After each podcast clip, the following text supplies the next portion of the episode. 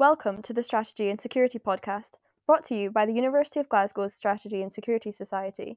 In each episode, we bring direct to you some expert insight into the fields of strategy, security, and international relations. Hi, welcome everyone, and thanks for joining us this evening. Our guest speaker for this event is Emma Whitaker, who is Peace and Conflict Advisor with the Technical Support Unit at Mercy Corps, and she specialises in climate security. In the past, she's also worked with Mercy Corps as Governance and Land Access Manager and as Food Security and Stabilization Pro Program Director in the Democratic Republic of the Congo. And she has also been Conflict and Humanitarian Advocacy Advisor for Save the Children. Uh, this event is going to consist of Emma's presentation and then I will kick off the Q&A section with a couple of questions about Emma's experience within the international development sector. And then I'll, I'll open up to you guys. Uh, additionally, if you like the sound of Mercy Corps' work and you want to help support them, um, I'll put a link in the chat so that you can donate. So now I'll hand over to Emma.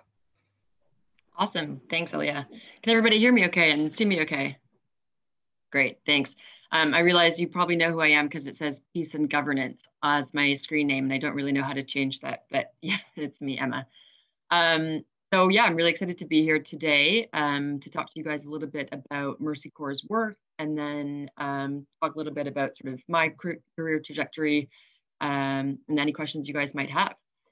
So um, as Elia said, I work at Mercy Corps, which is a um, NGO, a non-governmental organization that was um, founded in the US, but now we have offices across um, Europe, and I'm actually based in London. Um, but we also have offices, sort of what we call operational offices in more than 40 countries around the world. Um, so Mercy Corps, um, so if you want to go to the next slide, actually, who is Mercy Corps? Um, so we are an organization, organization that works to um, alleviate suffering, poverty, and oppression by helping people build secure, productive, and just communities. So we spend about 500 or 450 million dollars a year um, operationalizing programs around the world in many different themes, typically in fragile um, and conflict-affected contexts. So we are a multidisciplinary organization that works on development, humanitarian, and peace building programming all at once. And we work across a range of sectors, including economic development, food security, livelihoods, governance, um, things like agriculture, as well as environmental management. And we work on a sort of wide range of outcomes that look at sort of poverty alleviation, um, economic development, again, food security, um, environmental sustainability, and above all, sort of peace. Um, and that's obviously sort of what I work in quite closely. If you want to go to the next slide, um, talks a little bit about where we work. So as I mentioned, we have about 40 or 41 um, countries around the world in which we work. And we have around 5,000 staff members. And um, I think it's something like 87 or 88% of our staff actually work in the countries um, that they're from. So we hire a lot of local staff and we try really hard to hire staff um, from those, those contexts. Um, and as I said before, we work in some of the most sort of complex and fragile environments around the world, including 17 of the 20 countries ranked lowest on the um, Global Peace Index in sort of 2018 and 2019. Um, so if you go to the next slide, um, as I, yeah, awesome, thanks. Um, so I work in peace and conflict, but um, at Mercy Corps, it's not just sort of technical or programmatic people that work to address peace and conflict. It's a really sort of a whole of agency approach. So um, this graph just sort of shows you all the different units that we have that work on peace and conflict. So we have everything from policy and advocacy. So those are our colleagues who work to address sort of influence and policy dynamics and changes with donors or um, international governments to set sort of different laws and different policies um, for our work or policies, you know, in the countries where we our work is relevant. We also have a, um, a large focus on research and learning. So that's everything from sort of capturing ev evidence of what we do in terms of programs or um, learning in different thematic areas about how to sort of arrive at the most effective solutions and, and really put, you know, community well-being at the, the forefront of everything we do. And then the last sort of area in that um, we work, or the last sort of unit um, that we have to address um, peace and, and, conflict dynamics is what we call the technical support unit. And so that's the team that I work on. And in that team, um, we really work on sort of program excellence and everything from designing programs, conceiving of ideas of how to build programs through implementation and obviously we work sort of with the research and policy teams to be able to do their work as well.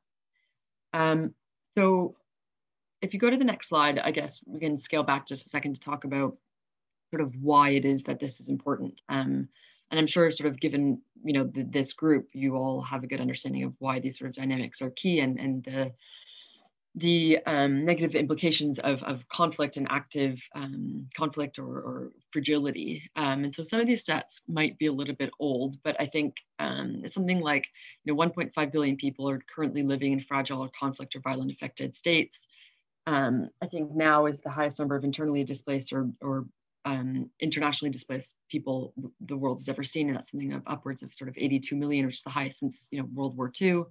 Increasing um, poverty rates, um, as we've you know really seen the last year, um, really increasing inequality, um, social inequality, sort of horizontal and vertical inequality, and um, if we're looking at things like the cost, sort of the impacts of, of violent conflict, you know, as a very sort of top level sort of way to understand it it's that we can think of you know the cost of a civil war is equivalent to you know 30 or some odd 30 years of gdp growth for a country so it can have not only sort of impacts on, on the day-to-day lives of people and, and things like injuries and deaths but also um, quite a massive economic impact that can affect you know people who are even outside of a, a zone of conflict in a country or, or even for a region um, so if you go to the next slide, um, I'll talk just a little bit more about the team that I actually sit on, which is called our technical support unit. So we sit in what's called the sort of programs team. So there's an entire unit of people who are um, whose work is to help sort of deliver, design, um, and oversee programming that happens in the sort of 40 plus countries that we work in. Um, and so my team really focuses on how to sort of put the most effective solutions um, into our programs and and ensure that you know we're conceiving of really effective like harmonies of different approaches to get to sort of an end goal of you know increasing um, social cohesion or um, reducing conflict or sometimes and most often it's a combined set of um, outcomes that we're looking for. So things like improved economic um, opportunity reduce conflict um, increase sort of um, uh, let's say, sustainability of natural resources, a whole sort of range of things. And so my team is considered successful when we are able to help our field teams um, have the tools that they need to implement programs. Um, it's also considered successful when we can consistently sort of dem demonstrate success in our programs. Um, as I'm sure you know some of you know it's it's not as easy as saying okay this is the plan and executing it in a world you know that's perfect without variables and so where we can show you know the ways that our approaches are working in results um, in in communities lives um, that's a that's a way to continue sort of our work. Um, and that's around sort of evidence building and, and strong research. Um, so if you go to the next slide um, I'll just talk to you very briefly about sort of the four ways in which my team works. Um, so I sit personally on the peace and conflict team, um, but we actually work across sort of 11 sectors in the TSU. And so we have teams who work on sort of the environment, teams who work on agriculture, teams who work on youth employment, um, teams who work on gender, sort of all sorts of different critical themes. Um, and then in each one of those teams, we work on sort of four different things. So the first in this little quadrant you can see is um, the top left is the strategic support. So supporting um, our various country offices, you know, ensure they're effectively and and um, considerably designing and implementing programs. Um, so as it says here, that's everything from helping our various countries, you know, design strategies to um, to arrive at our sort of our, our organization's goals, um, and write sort of technical briefs and trends, um, and then things like program design and implementation. So doing this sort of support for um, recruitment for you know staff that's being hired on a program to um, how to help a program team start up a program or how to close a program. And the third area is knowledge and capacity. So that's focusing on how to help um, ensure our teammates in different country offices sort of have the confidence and the necessary skill sets um, to deliver good programming. So for example, one of the one of the trainings that my team delivers quite a bit is what we call interest-based negotiation, and that's really about how we can sort of help communities um, effectively negotiate for peaceful solutions to problems. Um, and the last is technical influence. And so that lines up with what I was saying earlier about like our policy goals um, and the, the, policy team that we have. So that's using evidence from our programming um, to you know, speak in conferences or to um, create briefs for governments to really influence um, policy sort of objectives for, for the global community. Um, so if you want to go to the next slide, just talking a little bit about my team sort of portfolio. So what our goal is in the peace and conflict team, and so I'm um, one of three sort of advisors on um, this team. So I sit in London, I have a colleague in Geneva, and then a colleague in the US as well. Um, and so our sort of goal in, in supporting programs um, and, and the organization more globally is to prevent and reduce violent conflict and um, lay the foundations of peace by promoting social cohesion, um, supporting peaceful re resolutions of conflict, and addressing the um, underlying drivers of conflict, or what we can call the sort of root causes of conflict. Um, so at any given moment, we have probably you know 40 to 45 different programs around the world, and those can range in size from anything from you know a value of 2 million to 40 million. Um, it, it, depends on the donor, the theme, and um, really the need um, in a given context. And so I think right now we've got about 43 programs in 21 countries um, for a value of over 194 million dollars. And that that that budget really means you know, we have a donor that says here's X amount of money to implement the program. Um, and you know, we have all sorts of budgeting rules about what percent of that budget needs to be directly spent on beneficiaries or program participants, different amounts for staffing, different amounts for sort of buying all the logistical support needs like cars and you know radios and that sorts of things. So it, it can seem like a huge amount of money, um, but it's important to think about all the aspects that would go into it as well. Um, I've also just listed out a, a, couple of types of conflict that we typically sort of work um, in and around and, and, and, addressing. So we have everything from intercommunal conflict um, to addressing violent extremism, um, political and electoral violence, um, conflicts around sort of climate change, and then also natural resource management, and also um, urban violence. And as you can imagine, depending on the country, the time, um, those conflict dynamics will be shifting and changing. Um, and so lastly, just talking about some of the significant donors that we have. Um, so USAID is one of the major donors that uh, Mercy Corps has, different European governments, um, the United Kingdom, also uh, multilateral organizations like the UN, um, the EU, and a little bit of um, Canadian funding as well. So um, just to get a bit more into the sort of technical bits, and I won't give you guys too much jargon, but um, feel free to follow up with with um, you know questions in the Q and A if this is an area of interest. But basically, just to talk about the way that we sort of conceptualize and understand conflict. And so Mercy Corps really focuses on the understanding that you know conflict is not a singular event. It's not a one-off um, impact, or or there's not a one one-off cause that creates conflict, but really the combination of many, many external factors um, that together work and influence and, and, create conflict and compound, you know, other existing trends. So when we work in our programming, um, the first sort of starting point is doing something like an analysis to say, okay, well, what are the goals we want to achieve? You know, what are the different conflict dynamics? And then what are all the different systems variables that go into um, creating and and you know protracting and continuing this conflict.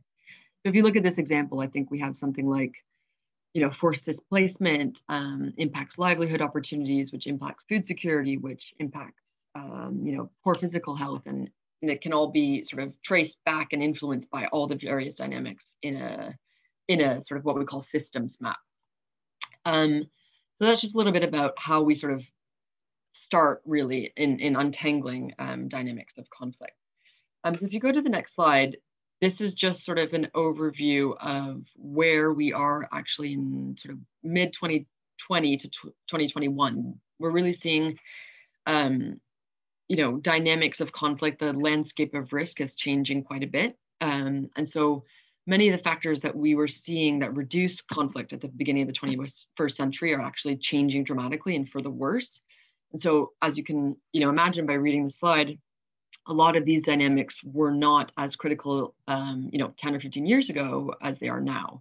Um, and I think a really interesting example of that is the social aspects and, and things like the digitization of, social, uh, of society, which um, has led to things like um, a huge, you know, disinformation and misinformation um, issue. And, and I'm sure many of you are aware of that around COVID um, and all the misinformation, disinformation that was around sort of the disease itself and then how to also address the pandemic. So a couple of the sort of key um, threats and risks that we're looking at across the globe are, you know, they can fit into a couple of different spheres. So the first is sort of economic, and that's things like rising inequality and emerging depression because of spending related to COVID-19. Um, you can see political issues, um, a, a, rise in authoritarianism, um, which also, you know, is related to COVID or we saw brought about more clearly by COVID, but not, of course, exclusively.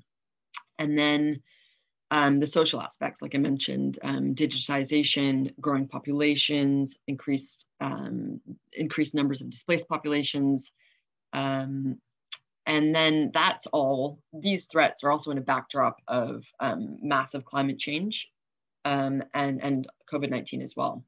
So all this to say is that yeah, the nature of, of conflict is changing, and so we have to keep um, up with the understanding and the, the analysis of, of you know, conflict dynamics to be able to effectively address them.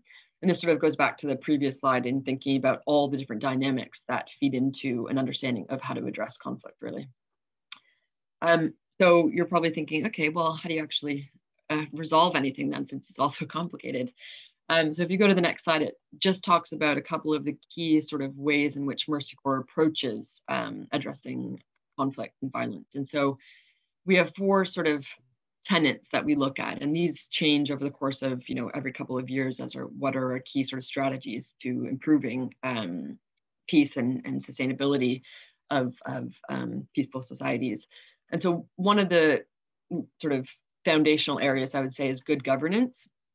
we look at good governance, effective institutions, which means sort of transparent and um, reliable and um, engaged government and, and, governance um, as a peace multiplier, meaning that it can have sort of ripple effects um, that can be increasingly positive if, if you have good governance. The second area is really focusing on local, locally led solutions um, to peace and conflict programming. So in knowing and sort of acknowledging that the most effective solutions come from communities themselves because they understand the issues, they understand the histories, they understand the legacies and sort of the dynamics in communities um, of power, of money, um, of that sort of thing. So really knowing that, you know, while my role is a peace and conflict sort of advisor, I, I, you know, I'm not always going to be best placed to have solutions, especially compared to, you know, a community in Mali where we're trying to design a program that I, I can bring a certain level of expertise and um, ideas from other contexts, but often we have to work very closely with um, communities themselves to find solutions. So the third area is um, around resilience. Um, resilience is a sort of catch-all term that I think a lot of people love to use, um, but for us, it really means um, ensuring that communities have the sort of skills and tools um, to be able to withstand different types of shocks and stresses. So, you know, if there is a natural disaster, are they able to um, overcome that sort of shock to, to their livelihoods? Or if there is an outbreak of violence, you know, uh, do they have the savings mechanisms to be able to overcome um, any any of that insecurity and the sort of negative impacts around that? And then the last bit is is what we talked about sort of previously is about making sure we are analyzing and sort of understanding the ways in which social dynamics are changing and creating um, you know new grievances or new trends um, in conflict or sort of social dynamics that, that could result in conflict or violence. Um, so I will just go, I've just got a couple more slides. And if you go to the next one, this is sort of our theory of change, and it's a little bit hard to see probably. Um, I'm happy to share all these slides with everybody after if it's useful. This is just sort of talking about um, how we hope to sort of get to this, this um, world where we have more secure, productive, and just communities. And so if you look at the center sort of triangle, um, that's our goal of really reducing and preventing violent conflict and advancing sustainable peace. And then the, um, I think, perfect. Oh, thank you for zooming in. Um, and so then the three areas around it are sort of, let's say like roadmaps for getting there. And it's a combination of um, working at the community level, the societal level, and the individual level. And, and it's our understanding and based on our experiences you really need to work to address the dynamics at each one of those levels to arrive at a more sort of whole of society, um, you know, improved peace, peace and and um, sort of, I trying to think, more peaceful outcomes for for a whole of society. Um, and it's not just at the societal level, but you really need to work on individual level as well. And so one thing we're actually starting to work a lot more on um, the individual level are things like trauma healing which is helping communities to address sort of the legacies of violence um, in, in their societies. And that's, we're finding um, a significant factor that can um, impact sort of social and societal level um, dynamics. And then around the outside are sort of the, in the green side are the sort of um, the ways in which we hope to work. So we, as a team and as an organization, um, you know, want to prioritize equity and inclusion, local ownership, as I mentioned before, and then evidence and continued learning as well. And then in the blue um, sort of arrow on the other side, it's a couple of our key approaches um, and areas of work, like thematically, to get there. And so we have things like advancing peace in complex crises, focusing on the intersection of peace and technology. And so that's really the piece around sort of misinformation I was mentioning and how social media can have an impact on conflict and create sort of real world harms. Um, things like conflict sensitivity, which is sort of a you know baseline for us that has to be included in, in all things. Um, and then we'll talk a little bit more about um, climate and conflict actually after this.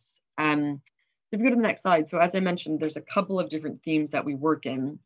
One of them is what we call um, climate and conflict or clim climate security. And so this is an area that I, um, I myself sort of lead Mercy Corps' work on. And this, this is a focus of understanding um, how is or can climate change, the impacts of climate change um, interact with you know, existing dynamics to create conflict or compound existing conflicts. Excuse me.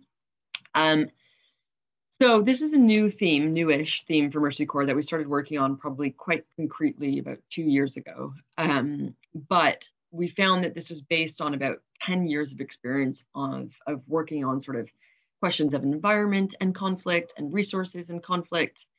Um, and it's evolved now to a more sort of comprehensive understanding around what we call um, climate and conflict. Um, so this is just sort of, I won't go into too much detail, but what you see on your screen is basically how we got to um, the point of, of having an approach around climate and conflict. And that was really looking at past um, programming over the last sort of 10 years and saying like, what are the issues we're seeing? What are the responses we're seeing? You know, what commonalities are there across all of our different contexts? And what, what you know, could we now be in a position to say about climate and conflict and, and about, you know, how they interact or how to address them? Um, so if you go into the next slide, here's a very probably overwhelming and hopefully confusing graph. Um, and basically, this is how we understand climate and conflict to, to interact. And so I, I won't go into too much detail, but um, have a lot of resources that I can share after if this is of particular interest to anybody. But essentially, this um, graph, you know, highlights for us based on all of our experience around the world all the ways that climate change and conflict can can interact. And so what we're really looking at is how can macro trends so things like climate change itself different population growth or environmental degradation interact with you know factors creating fragility such as socioeconomic development um, state capabilities so that's things like governance intergroup inequality and a recent history of violence as well as um, you know how can all these factors interact with climate stresses, so floods or droughts or changing rainfall patterns or rising temperatures. Um, in addition to additional like shocks and stresses that we would talk about like livelihood insecurity or rising food prices. So essentially we, we're looking at how do all these very seemingly you know distinct um, factors integrate to create conflict. And so this um, theme is quite sort of novel in, in the international development space. Um, I think, you know, there's a lot of academic research and a lot of policy conversations around it, and it, it's really picked up in the last year. Um, and so Mercy Corps is now in a phase where we're having a lot of pilot programming to explore sort of what this connection looks like, and then to um, to suggest ways of addressing um, of addressing the phenomenon. But as you can see by this graph, it's quite complex, and so we we as as an NGO and a couple other sort of academic organizations have some ideas about what this relationship looks like, but we can say with certainty that it's not sort of linear. It's not that X causes Y. And so it's a bit of a trial and error in trying to figure out sort of how to address this because you know we know that the the realities of climate change will become more apparent and worse um, in countries that have the least capability to sort of absorb um, the impacts of climate change. And so, and, and that's particularly so in contexts um, of fragility, sorry, that are in fragility that already have sort of ongoing violence. Um, if you go to the next slide, it's just a little bit about sort of the four key pathways that Mercy Corps has identified through which climate change can cause conflict. So um, the first is through extreme weathers, disasters, and displacement. The second is through um, natural resource uh, based livelihood insecurity. So that's really around um, if you are dependent on natural resources for your livelihood, um, you know, as a farmer or as a pastoralist or as a fisherman in, in this image, um, and the sort of availability of resources or the um, occurrence of rainfall is changing, your livelihood is going to be under threat. And so what are the potential impacts um, to sort of social cohesion and conflict that could um, result because of that sort of scarcity of livelihoods? Um, the third is around food insecurity and price volatility.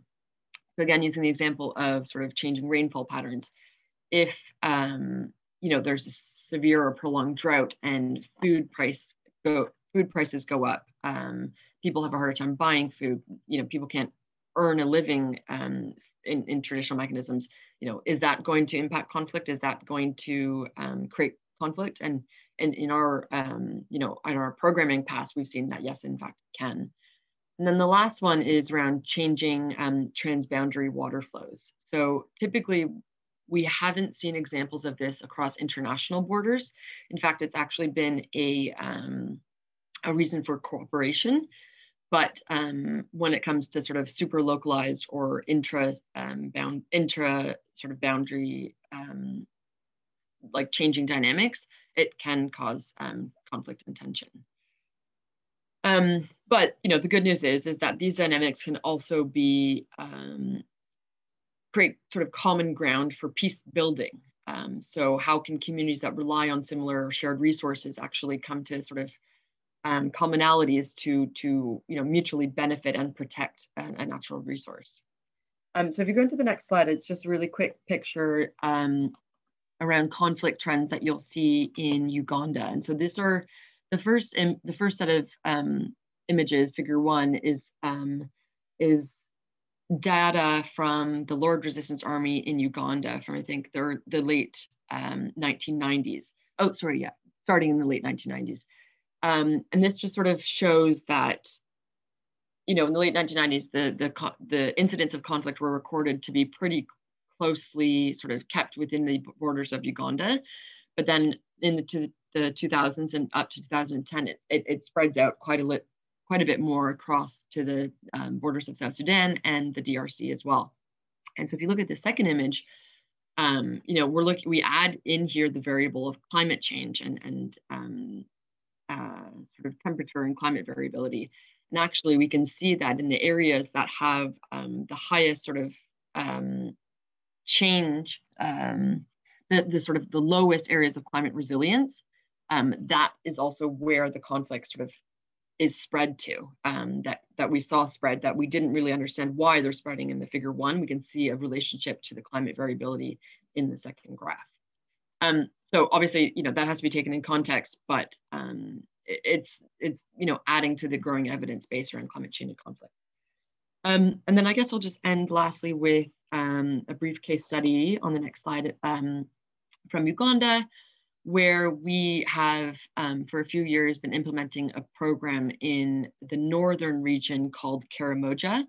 Um, so this map on the right side shows sort of Karamoja as the top corner of Uganda, and then um, in yellow and green is the sort of localities within um, Uganda, or sorry, in um, Karamoja. So Karamoja is a context that had been in conflict um, for, for many years, and there was a huge rise of you know weaponry available to communities in um, Karamoja after the fall of a, of a government official, a government system really that supplied lots of weapons from sort of the national army to this community. Um, and essentially, it, it's a community of pastoralists and um, sort of like cattle farmers and um, agriculture, like sedentary ag- agricultural communities. And there was a lot of conflict before about you know cattle raiding and and um, and sort of violent theft of, of agricultural products, but the our program came into sort of into being um, around increased numbers of conflicts after sort of there was a demobilization process in 2008 that got rid of a lot of the arms there, but the conflict didn't really subside. And what we were seeing is that the increasing number of conflict was typically between sort of pastoralists and you know farmers. Um, and what we were seeing was that there was basically competition over available resources and the fact that the resources were changing due to climate change was increasing the rate and the sort of severity of conflict um, because I won't go into too much detail, but basically pastoralists need to sort of move their herds in different places. And obviously um, farmers need a very set space of land. And so as pastoralists had to go further and further afield to sort of feed and nourish their, um, their past, their, um, you know, cattle, um, they were often going onto the land of farmers. Um, and that was creating tensions between these two dynamics, between these two groups, sorry.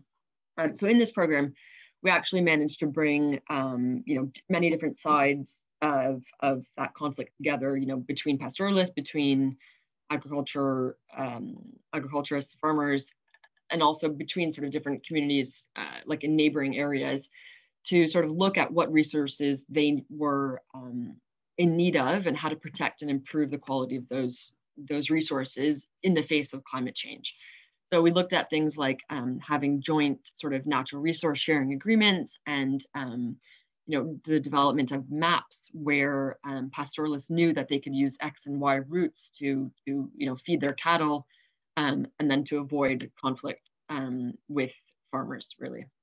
Um, and it's been a program that's been you know changing a few iterations and and you know reflecting on earlier what we were saying about keeping adapted to the conflict dynamics. You know it, it's now looking at different sources of livelihoods and and um, trying to really um, yeah support all the different community groups and using um, trauma healing as well, which has been an interesting addition to the program to address the legacies of the conflict from you know prior to 2008.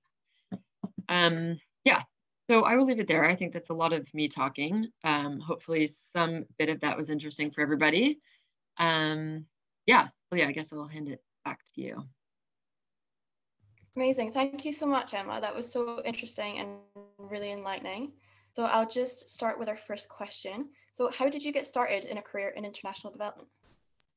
Yeah, that's a great question. Thanks. Um, let's see. So I think I started by doing a master's in um, international affairs with a focus on climate and security. I'm actually weirdly wearing my like univer- my undergraduate university's um, jacket today that I just found because it's very cold in London. It's a good fleece. I did my undergrad actually in um, international development in Canada.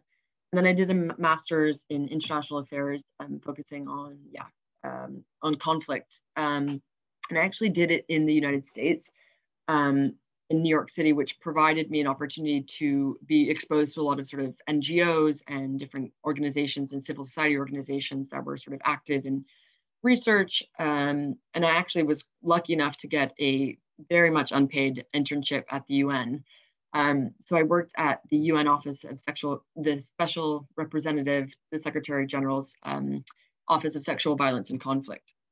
And so it was as unglamorous as internships, you know, come, and it basically, I, I help sort of type notes and um, sit in on meetings and um, yeah, I guess really to sort of learn the way that the, the UN office worked on that. And it allowed me to sort of write more documents and do some, some research on um, areas that I was interested in. Um, and then after that, I, I knew I couldn't continue an unpaid internship for very long. And I know that's a, that's a problem in our industry. And actually, I'm pretty happy to say that Mercy Corps doesn't have any unpaid internships and they're all paid with stipends. So um, if you're looking, please, um, yeah, look at us. Um, but then after that, basically my first my first real job in the field was with Mercy Corps. So I applied for a um, internship with Mercy Corps in the Democratic Republic of Congo. Um, and it was focusing on sort of gender dynamics. And I think the experience that I had focusing on sort of gender and sexual violence at the UN sort of gave me some credibility to then move into this role at the at, with Mercy Corps. Um, I think I'd known I'd always wanted an international career and working in sort of different countries. And so when I went to DRC for um, what was supposed to be six months, and I went there thinking that the job would look like this and the work would look like this, and it was totally different. I actually realized I didn't know much about what I was getting into at all. Um, but I ended up loving it. And um, I ended up staying in the DRC for about three and a half years because it was an expanding office that, you know, where we're always sort of developing new programs and there's a lot of opportunity to grow. And I think I had sort of demonstrated myself as someone who was really eager to learn and, and put in the work. And so Mercy Corps sort of saw that and helped me, you know, move and move around to different um, themes. And so actually when I joined Mercy Corps in the DRC, it was in more of a humanitarian um, sort of programming but I know um, because Mercy Corps had experience in peace and conflict, um, it wasn't really something that we were doing in the DRC office. And so I helped actually build out the peace and conflict programming sort of portfolio in the DRC. And I think um, kind of worked myself into a job there. Um, yeah, I don't know if that's a good answer, but there you go. Absolutely. And do you have any tips or advice for someone who's looking to have a career in this field? Yeah, totally. Um, I would say network as much as you can um, to, to talk to people to really like find out a bit of their experience. I think I was very unshameful when I first started about cold emailing people and saying, hey, you do something that's kind of looks like something I might want to do. You know, would you be free for a coffee or a Skype call? I think the benefit is sort of, you know, everything being so digital right now is that you be able to connect with people who aren't even in your um, you know your city or your town. And and i think that that's quite a good opportunity but right now but yeah um, reach out to many people as you can like get um, get as much like sort of diverse experience as you can. Because i think if you yeah you might think you want to do sort of x but then you you try it out and you say actually this isn't that interesting. And i think yeah be be humble about needing to learn but confident that you know you bring a unique set of experience and skills as well and so you deserve a sort of place at the table as much as anybody else. Yeah. Thanks for listening. We hope you enjoyed the episode and learned something new. If you want to hear more from the strategy and security society you can find us on our social media links which are posted in the show notes